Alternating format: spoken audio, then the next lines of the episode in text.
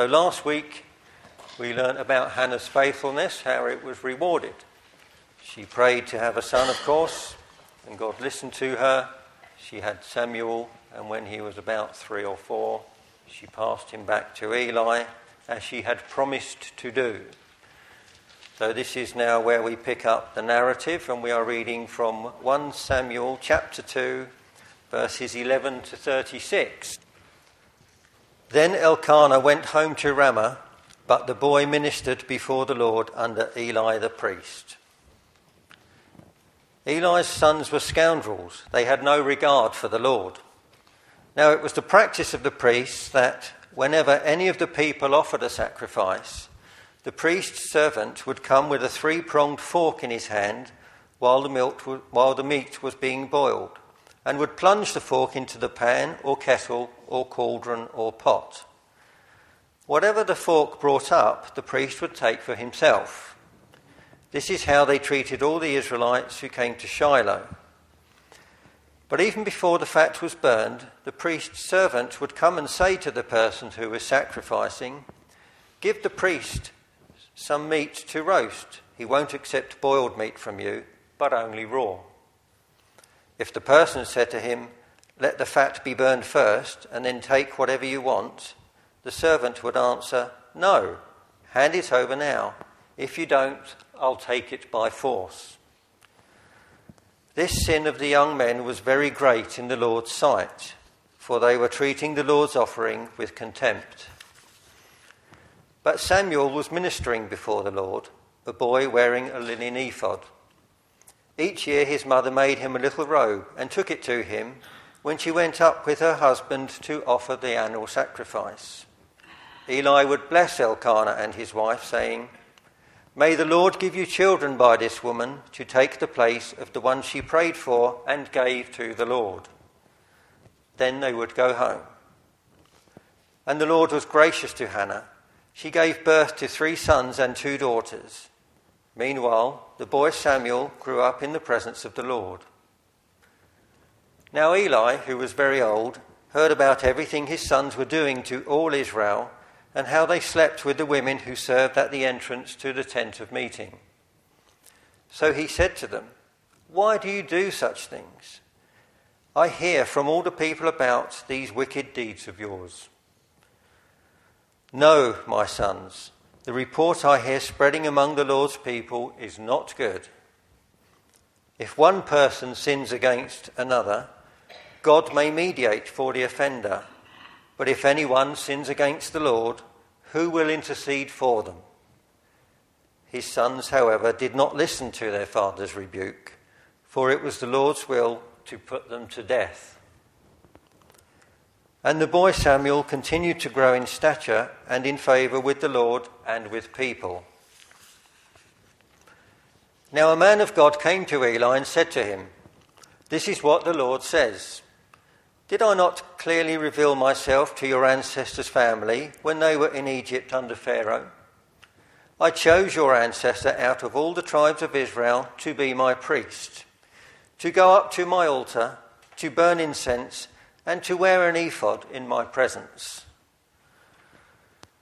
I also gave your ancestors' family all the food offerings presented by the Israelites. Why do you scorn my sacrifice and offering that I prescribed for my dwelling?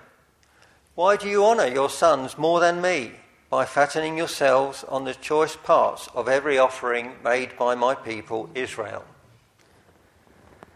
Therefore, the Lord, the God of Israel, declares I promised that members of your family would minister before me forever. But now, the Lord declares, Far be it from me those who honour me, I will honour, but those who despise me will be disdained. The time is coming when I will cut short your strength and the strength of your priestly house, so that no one in it will reach an old age, and you will see distress in my dwelling. Although good will be, although good will be done to Israel, no one in your family line will ever reach old age. Every one of you that I do not cut off from serving at my altar, I will spare, only to destroy your sight and sap your strength, and all your descendants will die in the prime of life.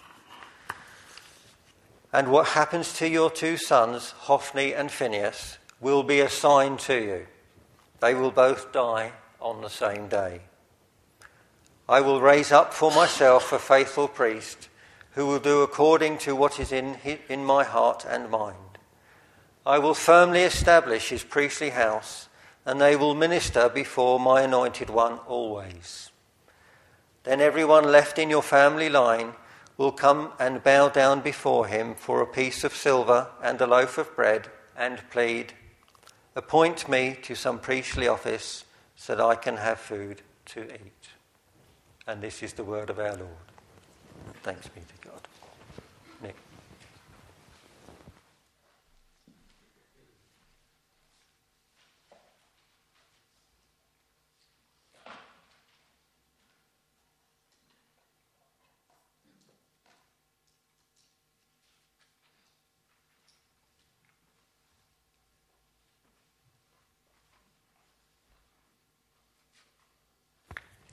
Don't know what your uh, instinctive reaction to that text is. Um, it's quite a terrible text in many ways. So let's pray uh, and ask the Lord to speak through it. Father God, this is a story of awful sin. And Father God, we don't come here this morning assuming that we are better than them we are somehow sinless people. We are not, and we come relying on your grace, relying on the grace that is given us through Christ. We come trembling at your word, wondering, Lord, what you might say through your Spirit to us this morning. Speak to our hearts. Lord, warn us if we need to be warned.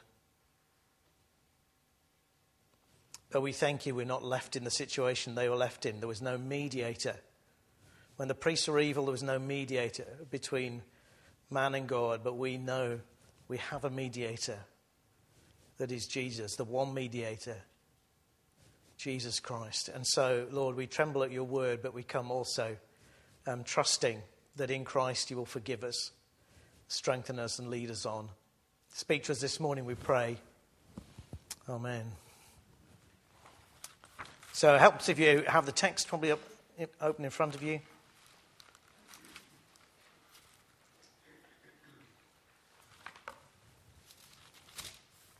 So we started last week. Excuse me. So remember our rules of thumb for, for understanding the Old Testament. First is this what the prophets, priests, and kings did imperfectly, Jesus does perfectly for us. Jesus is our prophet, our priest, uh, and our king. So that's the point of the stories about them, is that they in what they do right, they give us a picture of what Jesus will, is coming to do. They give us a foreshadowing, they give us a prediction. But on the other hand, by their failings, they show us why their ministry was never good enough and why we needed a better ministry, a better ministry uh, of Jesus, a better prophet, a better priest, and a better king. We also said, and this perhaps uh, um, we'll try and apply this as we go along, each episode in the Old Testament is a local story, it's just a story in itself. Uh, it was a fairly graphic story, wasn't it, this time round? But it's also a story about the nation of Israel, so we understand it in its bigger context. And the story of the nation of Israel is part of the Jesus story. So we understand them. Uh, it's a human story, but it's part of the story of Israel, and it's also part of the story of Jesus. And we need to remember that God's character is always the same. And today we had, I don't know whether you noticed it, but it might become more obvious if you open your Bibles. We have two interwoven stories. The upfront story, the one that grabs your attention, uh, is about these two young men, Hophni and Phinehas, uh, the sons of Eli, who are priests.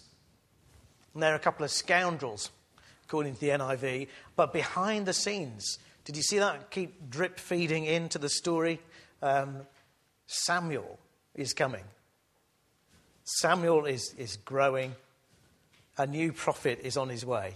As it seems to be so often the case, sin seems to have the upper hand, the greater influence, it's in your face, but behind the scenes, the Lord is quietly at work, doing his thing, preparing the ground. And there's a handful of things I want us to, to learn. And one is this connection between ungodly leadership and unbelief. NIV says Eli's sons were scoundrels, they had no regard for the Lord. Now, it literally says they're sons of a word, um, Belial. And can, you can translate that worthlessness, but the word uh, came to kind of mean Satan, really, over time. So you could argue that they're, they're, they're at the best, they're sons of worthlessness, but actually they're sons of Belial, sons of wickedness, sons of Satan, essentially. And although the text says they have no knowledge, um, they have no, what does it say? No regard for the Lord. Actually, it says you can translate that they have no knowledge of the Lord. So here are two guys, they're the best, they're sons of wickedness, and they don't know the Lord. And it's ironic then that Eli, if you go back to last week's story, he'd called um, Hannah a daughter of Belial when he thought she was being drunk. There's a kind of irony there that his sons, are, before his face, are, are sons of Belial.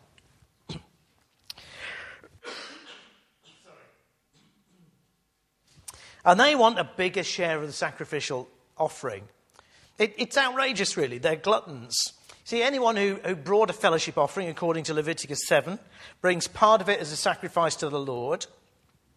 They're to bring the fat and the breast uh, and the thigh uh, as an offering to the Lord. That, that was, um, and out of that, the priest got the breast and got, got the thigh. They, they were well provided for. And, and these guys, but these guys, they want more.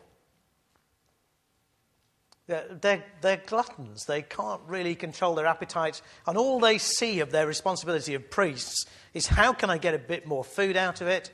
And so they sent the servant along with a big fork, and he just, I guess, pseudo randomly sticks his fork in and, and pulls some stuff out.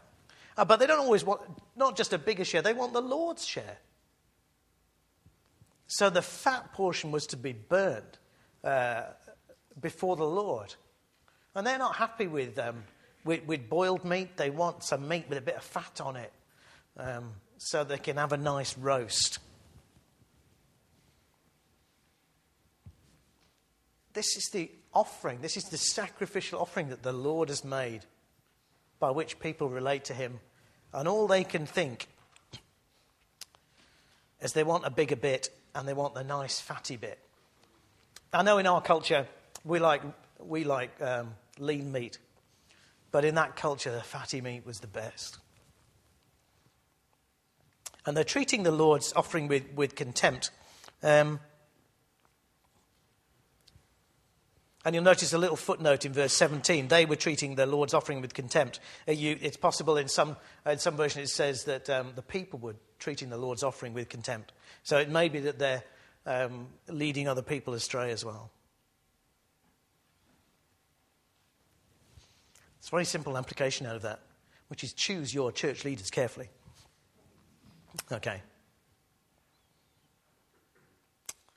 It's dreadful. What a dreadful thing. What a dreadful catastrophe to have unbelievers leading a church. What a, a dreadful thing to have leaders who are in it for material gain. You see that happening in the New Testament, and the leaders who are in it for material gain so often are not actually genuine believers. It's a dreadful thing to have leaders who lead by force. Or actually, it's not the priests, but they have their kind of deacons um, go on and kind of strong arm people into giving them some fatty meat. Um, what a dreadful thing to have leaders who lead by force. Don't choose them, even if it's their lead by force of personality. It's not the way it should be. So that has an immediate application. In 10 days' time, uh, members, you're coming to the AGM. Um, choose your deacons wisely. And this is a really interesting comment uh, one writer says you can end up in grave sin by thinking it very important to be nice to people. There's an error here, which we'll find out as we go along, is that Eli in, particular has, uh, uh, has decided he doesn't want to offend his son, and I guess nobody else has stood up to offend him and tell him that things are wrong. You can end up picking the wrong leaders, you can end up into all kinds of sin by trying to be nice to people rather than uh, stick to the principles God has put in front of you.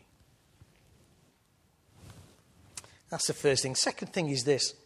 So that's a, uh, ungodly leadership uh, springs from, from unbelief, and it's a dreadful thing. We need to avoid it. But here's another principle. We see on Hophni and Phinehas, a judgment comes upon them before their final day. Let me explain. See, Eli's intervention is, is inadequate. Um, he, he warns his, his sons. Um, but they continue to sin, and they continue to sin in office.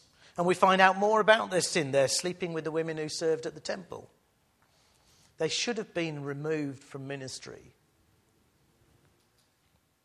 And that's the problem, isn't it? Eli, their, their family. How does he do that?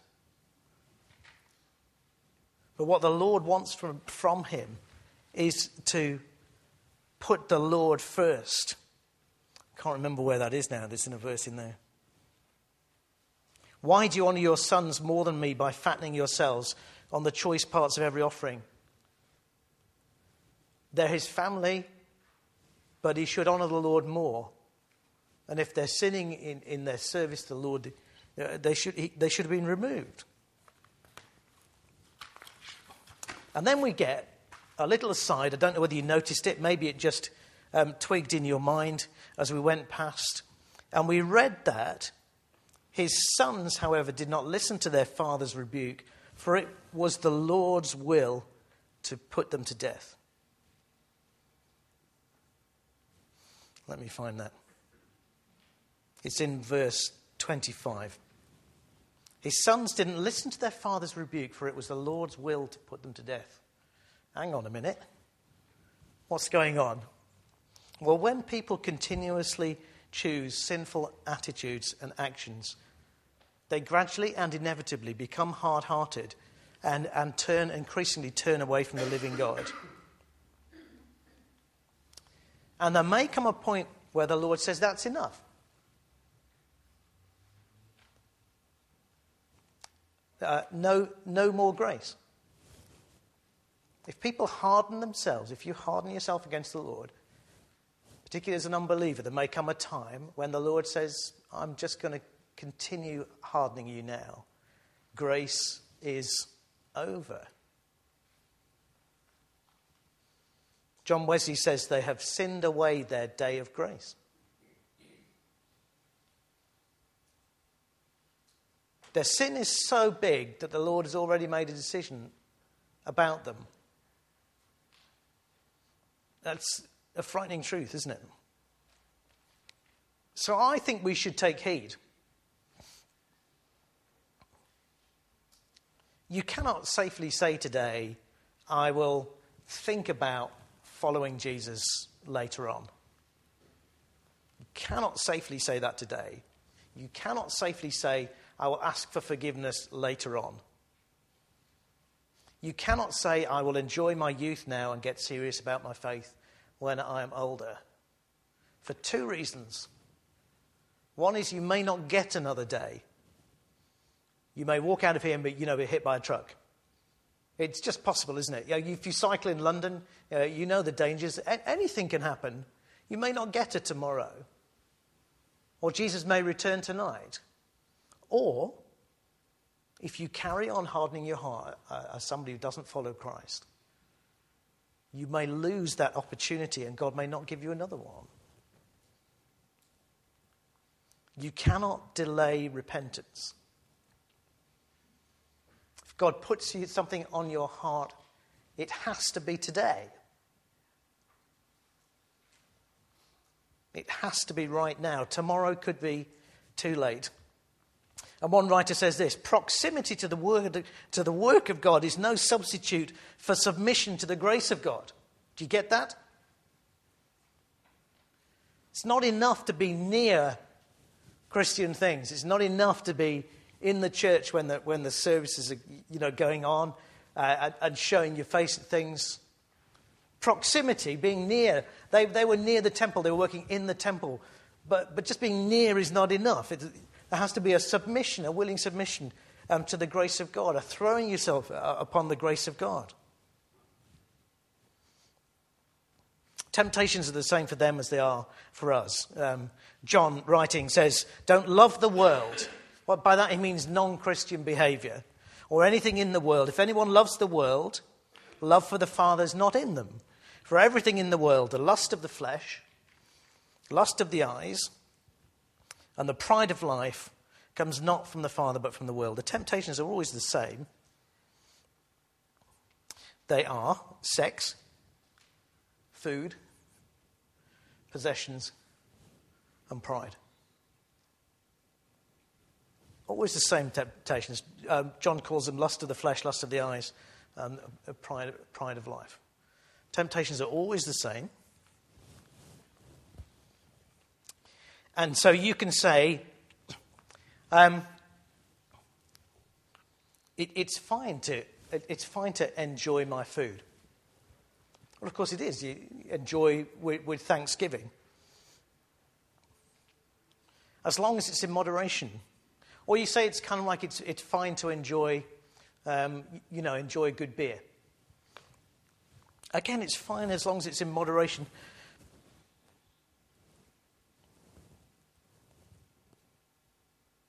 But some things will enslave you.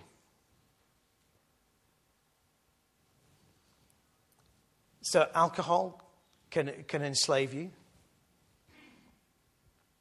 Obviously, sex, uh, inappropriate sexual thought, inappropriate sexual behavior can enslave you.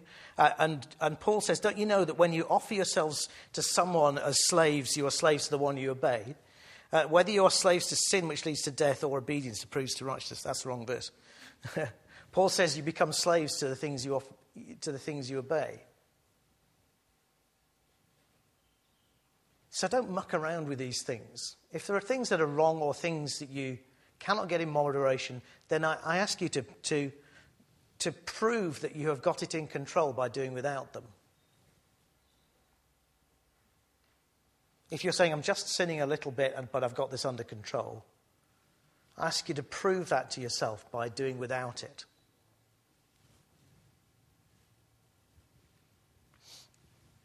I Told you it was sobering. And then we come to the, the, the, the third phase of the story an anonymous, an, oh gosh, can't say it now. That was a mistake, wasn't it? Anonymous admonishment. Should have called this something else. Uh, anonymous admonishment. Eli should have intervened. We said that. Should have removed his son from office. But if he didn't, somebody else should have done. In fact, anybody else should have done or should have stood up and said something about it. And actually, at the end of the day, anyone does. Somebody does. An anonymous person stands up. We don't know his name. He's just called a man of God. And the Lord enacts a merciful judgment for the sake of his people. And the anonymous man comes, and this is typical of the Lord's judgment. He gives to Eli a reminder of the, uh, of the blessings. Didn't I call you to be priests? Didn't I say you could, uh, you could have the, the, the food offerings? That came. Why do you honor yourselves more than me by fattening yourselves on the choice parts of every offering? Well, we'll discover later on that Eli is culpably fat, um, and, and he's fat in a way that, that leads to his death. But a reminder of the blessings, a statement of the charge, just read. Why do you honor your sons more than me? A statement of the judgment. Not one in your family will reach a healthy old age and a confirmatory sign Hophni and Phinehas will die on the same day. Store that one up for later weeks. We're not immune to sin. We might think, well, that's not me. But we're not immune to temptation. We all have blind spots. And we can hide our consciences. Consciences. I always struggle with that. Consciences from the Lord. We, we can spare ourselves from being convicted. We can spare ourselves from having to change simply by not coming regularly to God's Word. not being regularly in the, in the scriptures for yourself. Um, I don't say really every day, but I say more days than not. But let's put it like this let's, let's be blunt. Elders, we've, we've, this has exercised our hearts. If you're not regularly reading the Bible, then you're not really qualified to be an adult member of the church. Okay? It's part of your responsibility as a member of the church. If you're a member of the church, an adult member of the church, it's just basic. You're not qualified to take part or contribute to a discussion at a members' meeting. Coming up is the AGM. It's not a members' meeting. We won't be discussing what we're reporting. But you're not qualified to take part in a discussion at the members' meeting if you're not regularly in God's Word. Because you're not hearing Him speak. And we're not here to, to hear everybody's opinion. We're here to, at members' meeting to hear God speak. If you're not regularly in the Word, you, you're, you're not qualified because you're protecting your conscience over and above God's honor.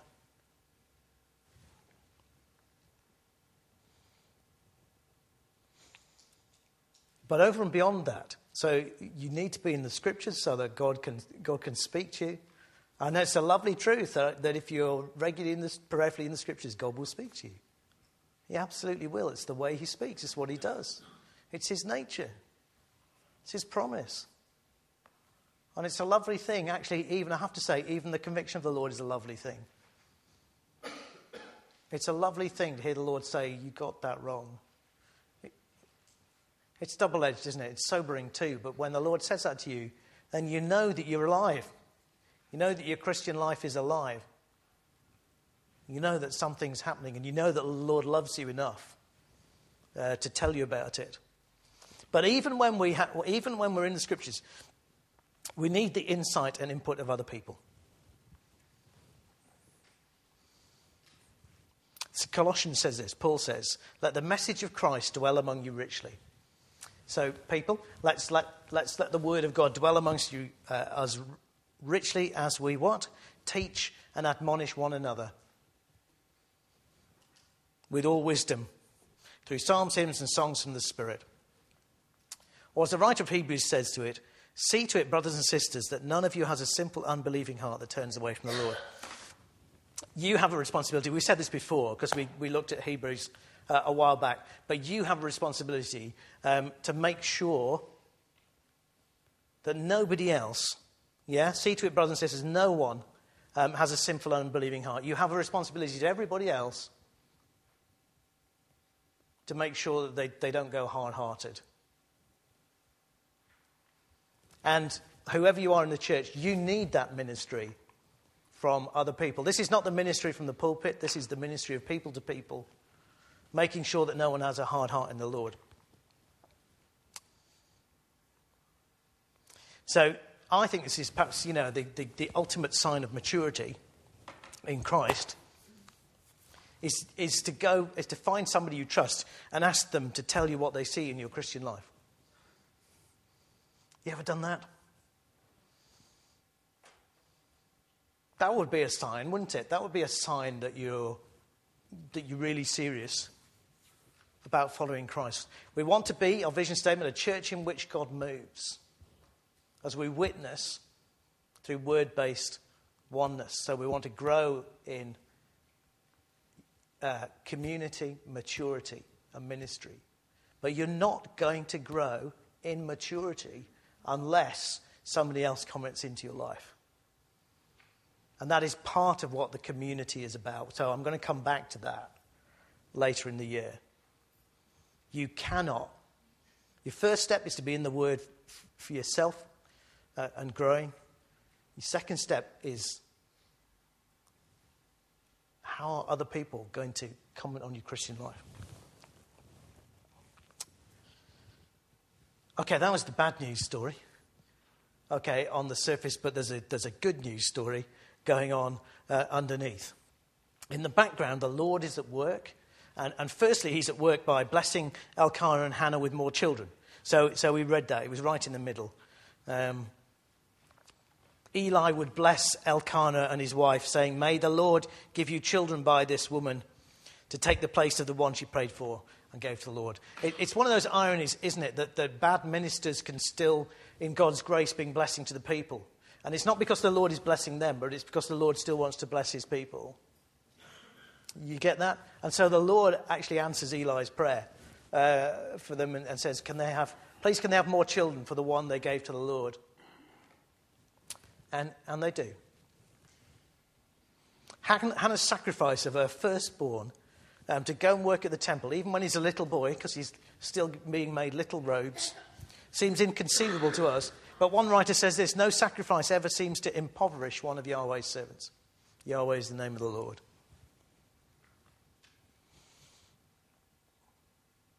When you sacrifice things to the Lord, you never go away impoverished, never go away worse off. So, God's gracious generosity we see, but we see God's saving stubbornness.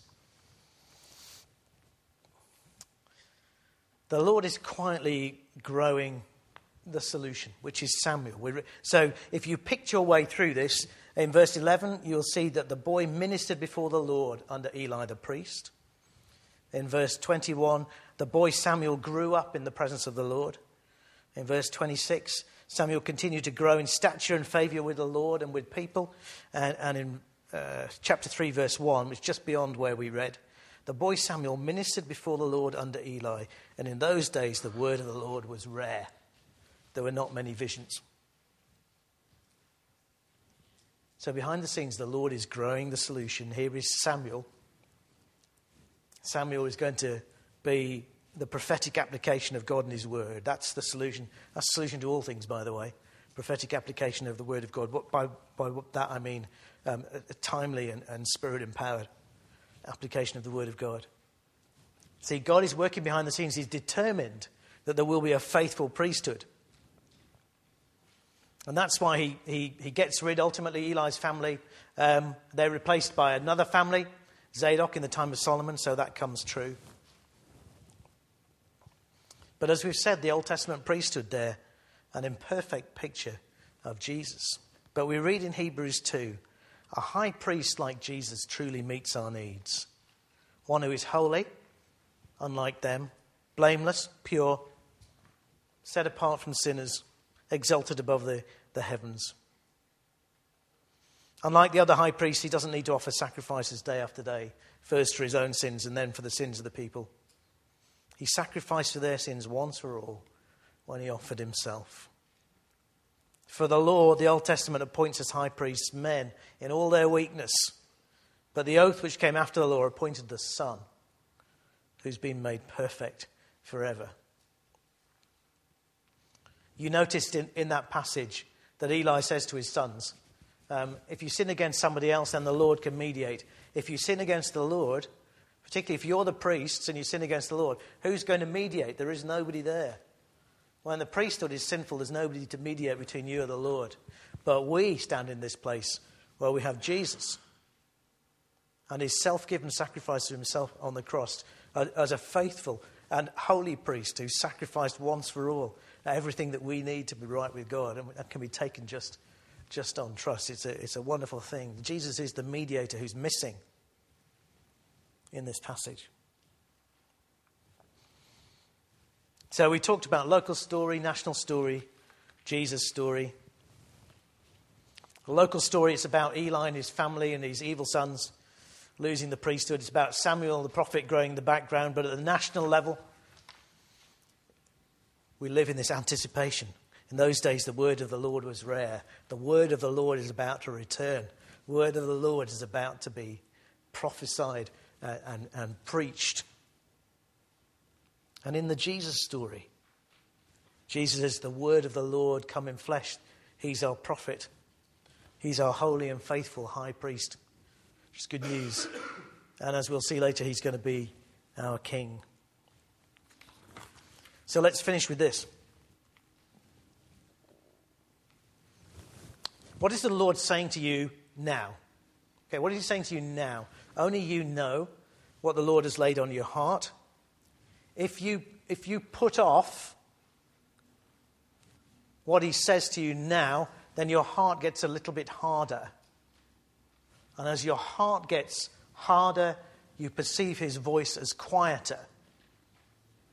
If you put off what the Lord says to you now, there, there is no neutral ground. You either do what he says or your heart gets a little bit harder.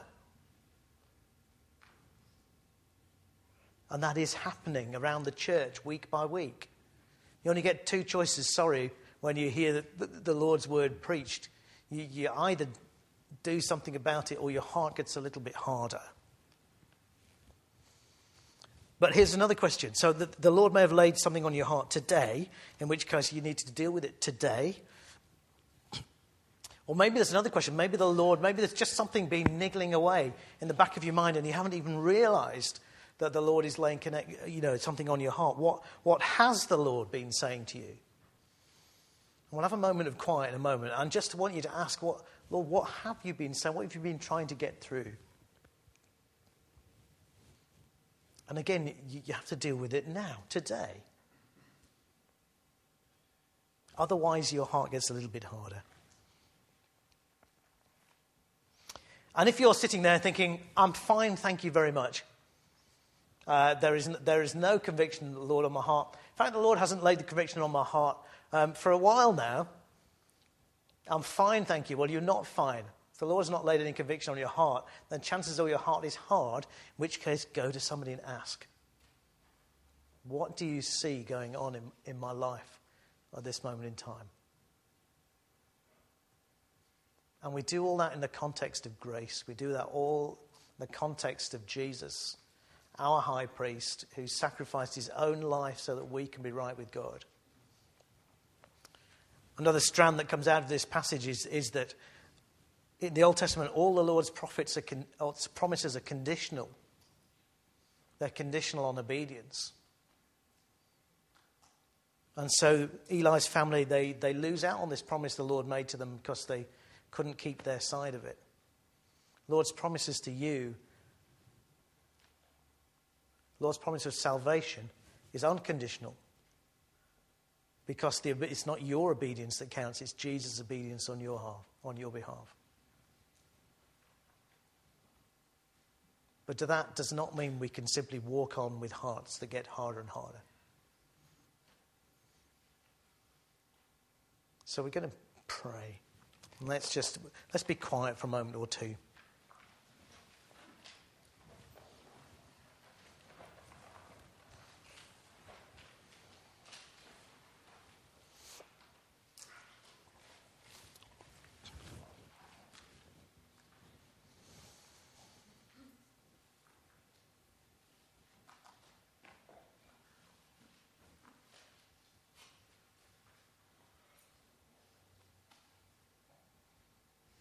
So you deal with the Lord. You know, the questions are, what did, Lord, what are you saying to me?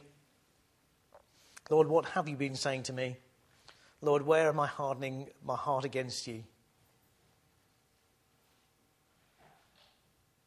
And then, Lord, help me deal with it now. And then you bring it to the cross and say, Lord, forgive me on behalf of Jesus, on behalf of what Jesus has done.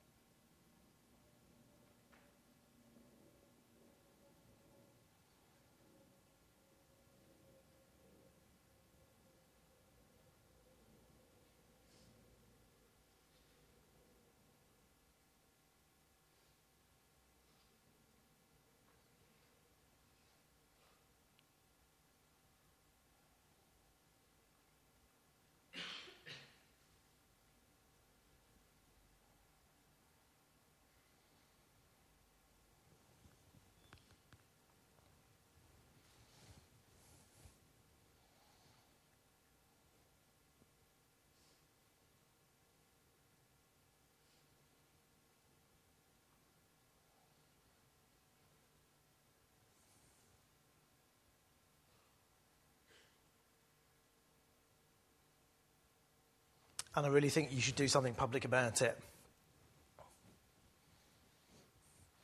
If you say, even if you say, Lord, I'm dealing with this, and um, I know you've laid this on my heart, and I'm going to go away and deal with it.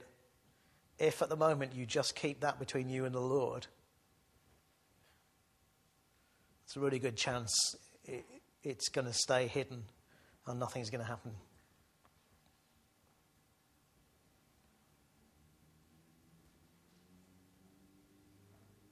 So I'm reluctant to tell you what to do publicly, but make it public. I, I suggest you talk to somebody.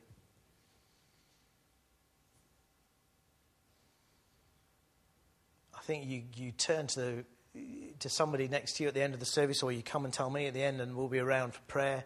Uh, maybe a couple of elders will stay around for prayer and just say, The Lord laid something on my heart, and I'm going to do something about it. I don't, I don't need to know what it is, but you, you might need to tell someone what it is.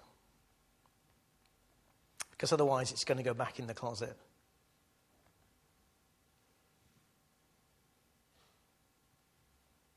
We're all in the same boat.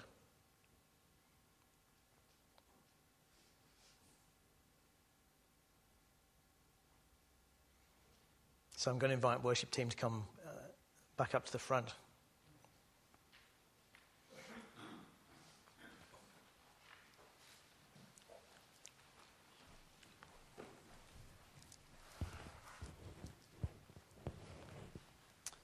I'll pray and then we'll go and sing. I challenge you do something public that brings this, whatever it is, um, out of the realm of, of, of secrecy and, and, into the public domain. It's a sign that you're going to deal with it, um, deal with it seriously. And if it's something you want me to put on my prayer list, uh, I'll have a list and it'll go on and it'll get prayed for. Father God, we confess we're all in the same boat. We're all uh, keeping bits of our lives in secret. Because if we didn't, we'd be ashamed. We ask you, help us bring it out of the darkness and into the light. In Jesus' name, amen.